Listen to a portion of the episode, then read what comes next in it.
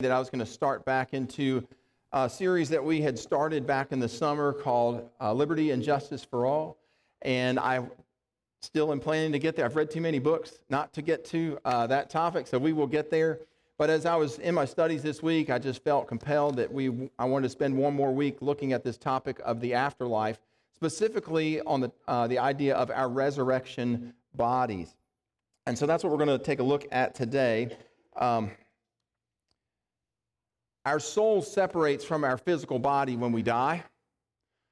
And uh, one day your soul is going to be reunited with your physical body, and you'll get a new body. And that's what I want to talk about today. Uh, if you have your Bibles, you can flip over, or you can follow along with us on the screen. 1 Corinthians chapter 15. We're going to be reading verses 42 through 44, and then verses 50 through 52. I'm going to ask you if you would to stand to your feet for the reading of God's word. 1 Corinthians 15, beginning at verse 42. Here we go.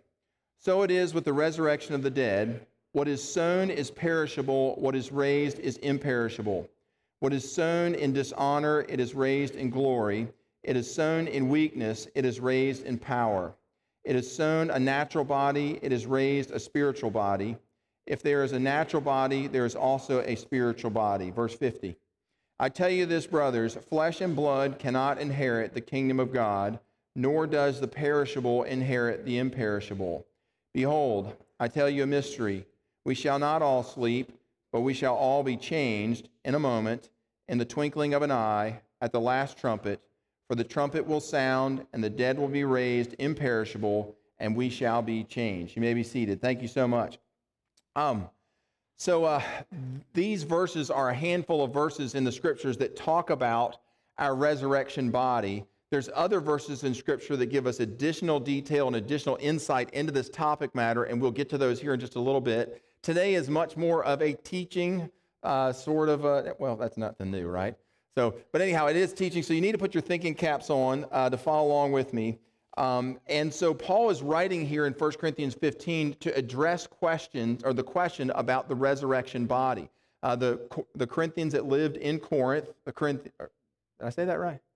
Corinthians that lived, no, the Christians that lived in Corinth, known as the Corinthians. Did I say that? Maybe I got it wrong. I'm just going to move on. That's probably the best thing to do. But anyhow, the folks that lived there, Paul um, is writing to answer some of the questions that they have. And one of the questions that they had was about this resurrection body. So if you go back to verse 35, verse 35, Paul opens up this discussion. He says, But someone will ask, How are the dead raised? With what kind of body do they come? And then what Paul does in the ensuing verses, he gives five characteristics of what this resurrection body is going to be like. Number one, Paul says the body that you get is going to be a heavenly body, a heavenly body. Paul writes in verse 40, he says, that there are heavenly bodies and earthly bodies. So Paul says there's two categories of physical bodies. There's the one that you have right now here on the earth. He calls that your earthly body. And then there's the body that's going to be resurrected, that's going to live on. We'll talk about some of those characteristics of it here in a minute. But he calls that your heavenly body. Um, and so you say, well, Gordon, I know what the earthly body is like. I've got one of those, right? I know how what that what that's all about. But what about this heavenly body? What's this heavenly body going to that I'm going to get? What's it going to be like?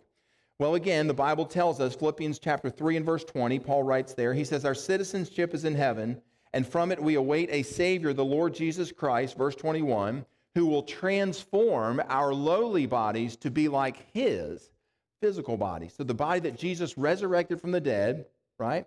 That is what our new body is going to be like. It's going to be like the body that Jesus got. That's what Paul's telling us here in Philippians chapter 3 and verse 21. Um, and so you know, Jesus looked mostly the same, right? People could recognize him. So some of his physical features were the same. I don't know if uh, some blemishes were gone. I don't know how that works, but in any, any case, he was recognizable. Jesus' physical body could pass through walls. Remember, we're to get the same body that Jesus had. Uh, if you remember, the disciples were all huddled together after the crucifixion, and the, they were behind a locked door, and all of a sudden Jesus appears in the room. He just passed through the wall, and he's standing there in the midst of them, and they think that he's a ghost. And he says, Fellas, give me some food. Let me prove to you that I'm not a ghost. And so they bring him some food, and he consumes the food. He eats the food to show them he's not an apparition, but that he really is physical flesh. And so this is the kind of body that we're going to get. We also know from Jesus' resurrection body that it could levitate or fly. If you look in Acts chapter, you say, What? Where'd you find that from? Well, in Acts chapter 1, Jesus ascended on up into heaven, so gravity had no impact on him, right? He could pass through walls and he could fly. He said, Gordon, I've always wanted to be able to fly. Well, you'll get your chance one day, right? So again, Paul says there's two categories of body. There's a kind that we get on earth that we have right now, and then there's the heavenly body that we will get one day, and it'll be like the body that Jesus had after his resurrection from the dead. Y'all with me so far? Okay. Number two, not only are these new bodies going to be heavenly bodies, not, but they're also going to be imperishable bodies. That is, they'll be bodies that never die. Paul writes, verse 42, he says, So it is with the resurrection of the dead. What is sown, that is what's put into the ground, what's put into the grave, is perishable, something that will die. He says, But what is raised, what will rise up from that, will be imperishable. Verse 43 It is sown in dishonor, it will be raised in glory. It is sown in weakness. We know all about weakness. The physical body is weak, he says, but what is raised will be raised in power. Friends, our earthly bodies are perishable. They will one day die. You've heard people say before, or make the observation that there's two things that are true of every life, or two things that are true in life death and taxes, right? So we know that death is coming and we know that taxes are here. Um, and so he's saying, look, this body that we've got right now, it's going to decay. This body that we've got right now is going to grow weak. It's going to f- experience heart disease. It's going to face old age. But Paul says the new bodies that we get, those bodies are going to be imperishable. They're going to be bodies that are strong and that are not subject to decay. Think about that. An imperishable body means that the new body that we get won't be subject to injury. My daughter the other day twisted her ankle, had a little sprain thing going on. That won't happen. My other daughter's sitting at the house right now recovering from a wasp sting. She can hardly see out of her eyes, right? But that sort of thing won't happen with these new bodies that we've got. Uh, they won't feel exhaustion. Our new body won't have aches and pains. They won't be subject to bacteria. They won't be subject to viruses, right? We won't have to shut everything down. We won't have to worry about that. They won't be subject to decay or disease we will be like the man of steel with a big S on our chest. That's what these new bodies are going to be like. What that means is that in heaven, there will be no wheelchairs. In heaven, there will be no walkers. In heaven, there will be no handicap parking spaces because there will be no handicap bodies. In heaven, there will be no crutches. In heaven, there will only be full heads of hair. In heaven, there will be no respirators. No hearing aids, no pacemakers, no insulin shots, no antibiotics, no drive through pharmacies, no anticonvulsants, no radiation treatments, no chemotherapy, friends. We won't need any of that stuff because the bodies that we get, our resurrected bodies, will be bodies that are imperishable. They will, be, they will live forever. All right, number three, the body that you get in heaven is not just going to be a heavenly body, it's not just going to be imperishable, but number three, it's also going to be a body that is free of sin nature. Look at verse 44. Paul says, It is sown, this body is sown into the grave, a natural body, but it is raised, he says, a spiritual body. And what the Bible is referring to here is the fact that the body that is raised is going to be one whose instincts are to honor God, whose instincts are to do righteousness and to be obedient to God. It won't have a sin nature. The body that we've got right now wrestles with sin. The body that we've got right now wrestles with disobedience. But the body that we get will be a sinless body. This means, again, that your compulsions, your natural reactions to things, instead of being for harm, instead of being for lying, instead of being for stealing, instead of being for conflict or greed, all of that will change. Your new instinct will be to serve God. And what that also means is that every two year old and three year old, the only answer they'll ever give you is yes. And all the moms said, Amen, right? Number four, the body that you get in heaven, I can't say for certain that it won't be genderless, won't be male or female, but we can say with certainty that the body that we get in heaven will be free of uh, sex. There will be no sex in heaven. Flip over with me to Matthew chapter 22. Here, Jesus is talking about the resurrection body as it pertains to marriage. And he says, Matthew 22 and verse 30, he's been peppered with some questions by some of the doctors of the law. They've thrown some stumper questions at Jesus, and he's been working through his response to that. And so here's part of his response. He says, For in the resurrection, which the people he was talking to didn't believe in, he says, In the resurrection, uh, talking about married people here, they will neither marry nor will be given in marriage. They will be like the angels in heaven. You say, well, what are the angels in heaven going to be like? Well, we know that the angels in heaven don't die. The angels in heaven are imperishable, right? And so, because of that, the angels in heaven aren't married. One of the chief reasons for marriage is procreation. right? Because we die and we need to keep the earth population going, right? And so he, Jesus is saying here in these verses that people won't be given in marriage when they get to heaven. They won't be married when they get to heaven because there'll be no reason to create more of you. You won't die. And so that's his teaching here. So sex will be a thing of the past. Let me read it again, verse 30. For in the resurrection they will neither marry nor be given in marriage, but will be like the angels. You say, Gordon, that's kind of disappointing. Right? I, I mean, I love my husband. I love my wife. I want to spend eternity with them. Are you saying that we're not going to be able to be married in heaven? No, friends, that's not what I'm saying at all, because last week we saw that Abraham and Lazarus and the rich man, they all retained their memories. They all retained their identities from when they were here on the earth. But when they got to heaven, Jesus is saying that the sexual aspect of life will be eliminated. There will be no need for it. Okay, last of all, not only are we going to get a body that's heavenly like Jesus is, not only are we going to get a body that is imperishable, not only are we going to get a body that is free of sin nature and where sex is no longer in view, but last of all, number five, it's a body that is required for us to live in heaven. Look at what Paul writes, verse 50. He says, I tell you, brothers, flesh and blood cannot inherit, that is, cannot go into, cannot enter into the kingdom of God. Just the way perishable bodies right now cannot inherit the imperishable. What that means is, is that the bodies that we've got right now cannot go into heaven. If you want to go to heaven, and I want to go to heaven, then we've got to figure out a way to get one of these imperishable bodies. That's the only way we're going to get in there, is with one of these imperishable bodies. And you say, well, how do I do that? Well, that happens, friends, when we put our faith and our trust in Jesus Christ for the forgiveness of our sins. When we look to the work that Jesus accomplished on the cross and the blood that he shed as our sole means for gaining entry into heaven and that we don't put our faith and our trust in our good works. We don't put our faith and our trust in, in, the, in, in our philanthropy. That we don't show up in heaven and say, hey, God, look at all the good things that I did. I hope the good things way out, outweigh the bad things.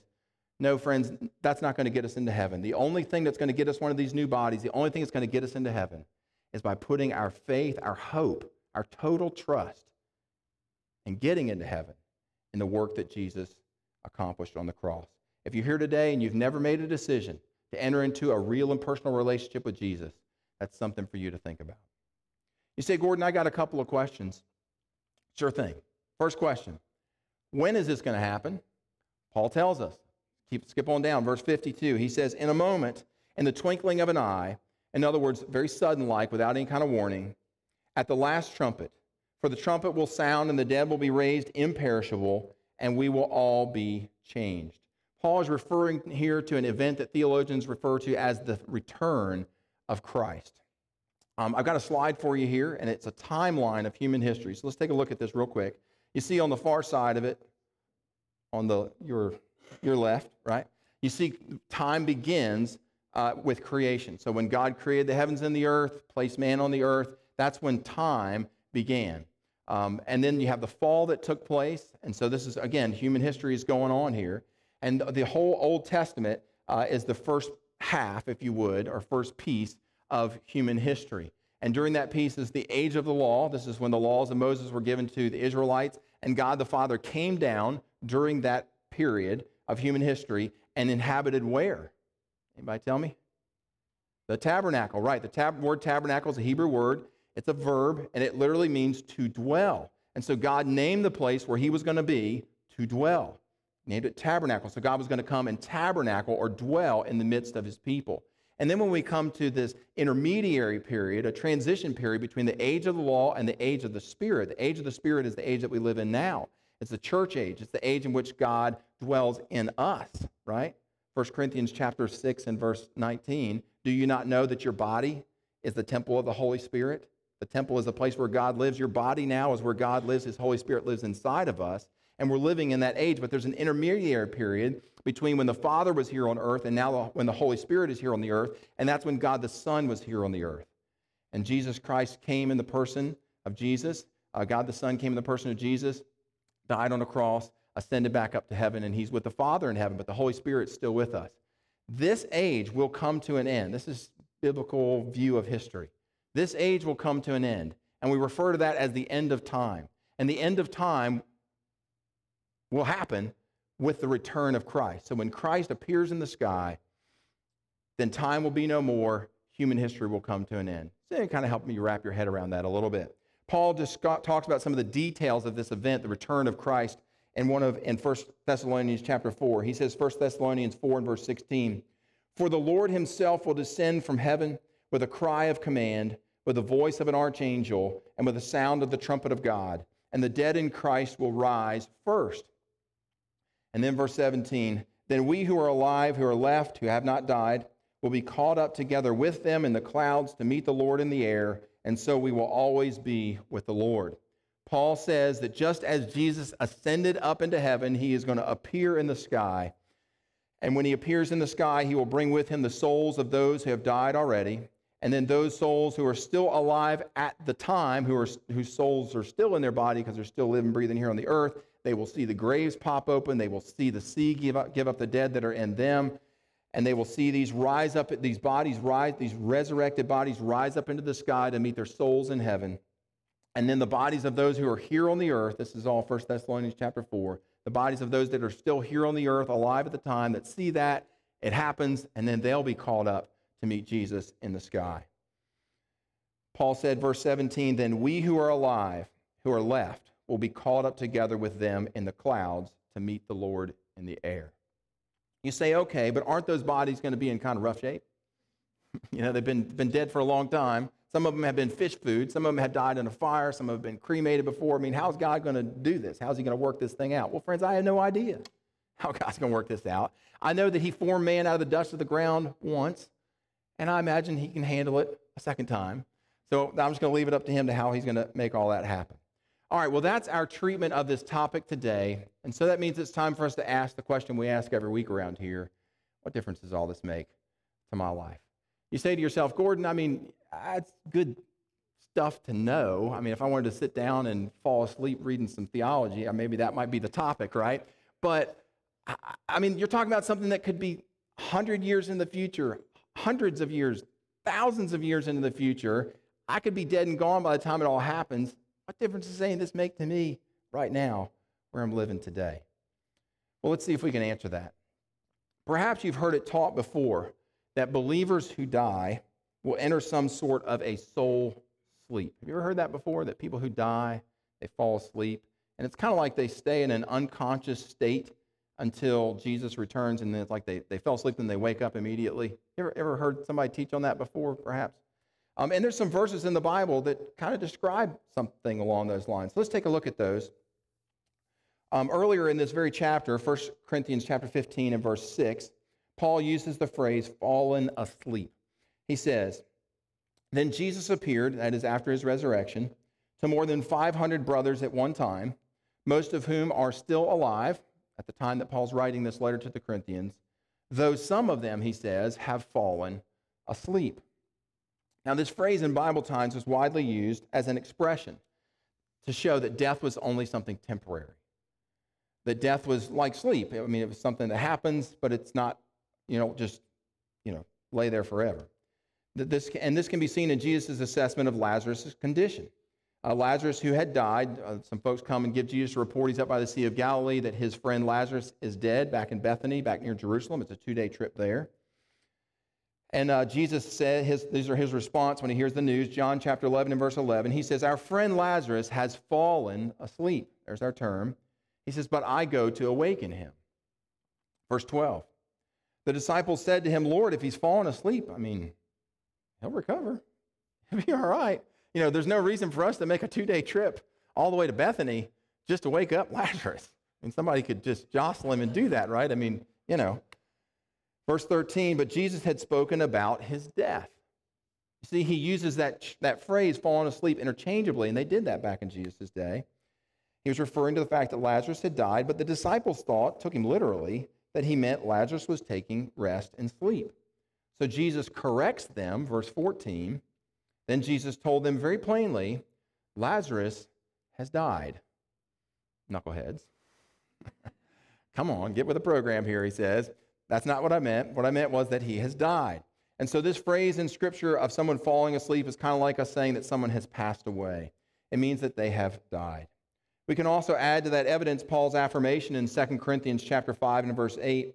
Paul says, I would rather be away from or absent from the body and be at home with the Lord. Paul is saying here that to be absent from the body, that is, that my, I've breathed my last breath, my soul has departed my physical body. He says to be absent from that is to be present with the Lord. He didn't say a thousand years from now to be present with the Lord. He's, he's talking about the right here and now. Jesus said to the thief on the cross, Luke chapter 23 and verse 43, he said to him, Today, you're about ready to die. And he said, Today, a little bit later on, you will be with me in paradise. He didn't say in a couple thousand years, at the end of your soul sleep, you'll be with me. He said, Today, it's going to happen. As soon as you breathe your last, the two of us will be together. The consistent teaching of Scripture and straight from the lips of Jesus himself is that the souls of believers will go immediately into the presence of God. You say, okay, but again, what difference does this make to me here and now? Well, friends, the difference that it makes is that we know our loved ones who have passed on before us, whom we cherish and love, are not hanging out at the cemetery. It's not where they are. As soon as they breathe their last, friends, and they had put their faith and trust in Jesus for the forgiveness of their sins, they went immediately into the presence of Christ. They're not asleep waiting on his return. No, they are alive. They are fully conscious. They are experiencing heaven. They are reunited with others that have gone on before them. They are safe. They are secure. They're having conversations with Moses. Hey, what'd you do today? Talk to Moses. I mean, sounds pretty cool to me. Talked to the Apostle Paul, shook hands with Queen Esther. Pretty neat stuff. They're, at, they're up in heaven with grandma and grandpa. They're with friends and family. And so because of this, Paul says, 1 Thessalonians chapter 4 and verse 13, he says, We do not want you to be uninformed, brothers, about those who are asleep. There's our term, about those that have passed away, that have died. He says, that you may not grieve as others do who have no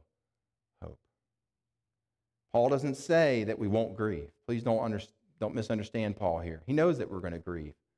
Jesus himself wept over the death of Lazarus. Paul is saying, though, that our grief as believers is also mingled with hope. That we know that our loved ones are safe with Jesus. They're experiencing all the joys of heaven. That though their lives on this earth have come to an end, their life in eternity is just beginning. You know, one of the most well known and most prolific hymn writers of all time was a lady named Fanny Crosby. She was born in 1820. She died in 1915 at the age of 94, if my math is right. Or, yeah. No, yeah, I think it was 94. Anyhow, she wrote over 8,000 hymns over the course of her lifetime. Pretty amazing lady. As a baby, she had an eye rash that a quack doctor recommended putting a poultice on and they placed this mustard poultice on her eyes, and it's believed that that burned her retinas and it caused her to be blind for the rest of her life. Her father died at the, when she was just six months old. She was raised by her mother and godly grandmother. About the loss of her, of her eyesight, Fanny said, and I quote, If perfect earthly eyesight were offered me tomorrow, I would not accept it. I might not have sung hymns to praise to the praise of God if I had been distracted by the beautiful and interesting things about me. She said, When I get to heaven, I look forward to the first face I ever see, to being that of my Savior. You know, one of Fanny's most beloved hymns is the hymn titled Blessed Assurance. Let me read you just a few of the words. It begins Blessed Assurance, Jesus is mine. Oh, what a foretaste of glory divine. She's thinking about heaven. She's thinking about when I get to heaven, I'm going to encounter my risen Savior. And then she says in the second verse, and remember, this was a lady who had never seen the light of day. She writes, Perfect submission, perfect delight, visions of rapture now burst on my sight. Angels descending, bring from above echoes of mercy, and whispers of love. And then finally, with verse 3, she says that between now and then, in this time while I wait to go meet my Savior, she says, perfect submission, all is at rest. I, in my Savior, am happy and blessed. I'm watching, I'm waiting. I'm looking above, filled with his goodness, lost in his love. Friends, as Paul said in 1 Thessalonians 4 and verse 17, that we, he does not want us to be uninformed about those who are asleep, so that we may not grieve as others do who have no hope. If you've put your faith and your trust in Jesus for the forgiveness of your sins, friends, heaven will be your eternal home. And you will spend it there with all those that have gone on before you. Let's bow our heads together. Most gracious God, we thank you for the opportunity to hear from your word today, to be reminded of this great truth that the struggle we experience in this life, the heartache that we experience in this life, God, that that is not going to be eternity for us. Lord, you have something so much better. And so, Lord, we just, in our hearts, humbly say thank you. God, we ask that you would comfort those that have lost loved ones in past years. God, that you would uh, just invade their minds, their hearts today with this truth that their loved ones are hanging out with Moses today, are sitting at table with Queen Esther, and are looking upon your Life for them is just beginning. God, comfort us with these thoughts today. We come around this table now to be reminded of your shed blood and of your broken body as the means for which we can have eternal life. Lord, may your Holy Spirit speak to us, comfort us, encourage us in these quiet moments today. We pray these things in Christ's name. Amen. On the night which Jesus was betrayed, he took bread and he broke the bread and he said, This is my body, which is broken for you. Take and eat in remembrance of me. And then he took the cup and he blessed the cup and he said, This is my blood, which is poured out for you for the forgiveness of sins. Take and drink in remembrance of me. The elements are there in front of you. If you like, you can participate with this communion meal today. Let's take a few moments of quiet reflection and then we'll um, continue with our worship.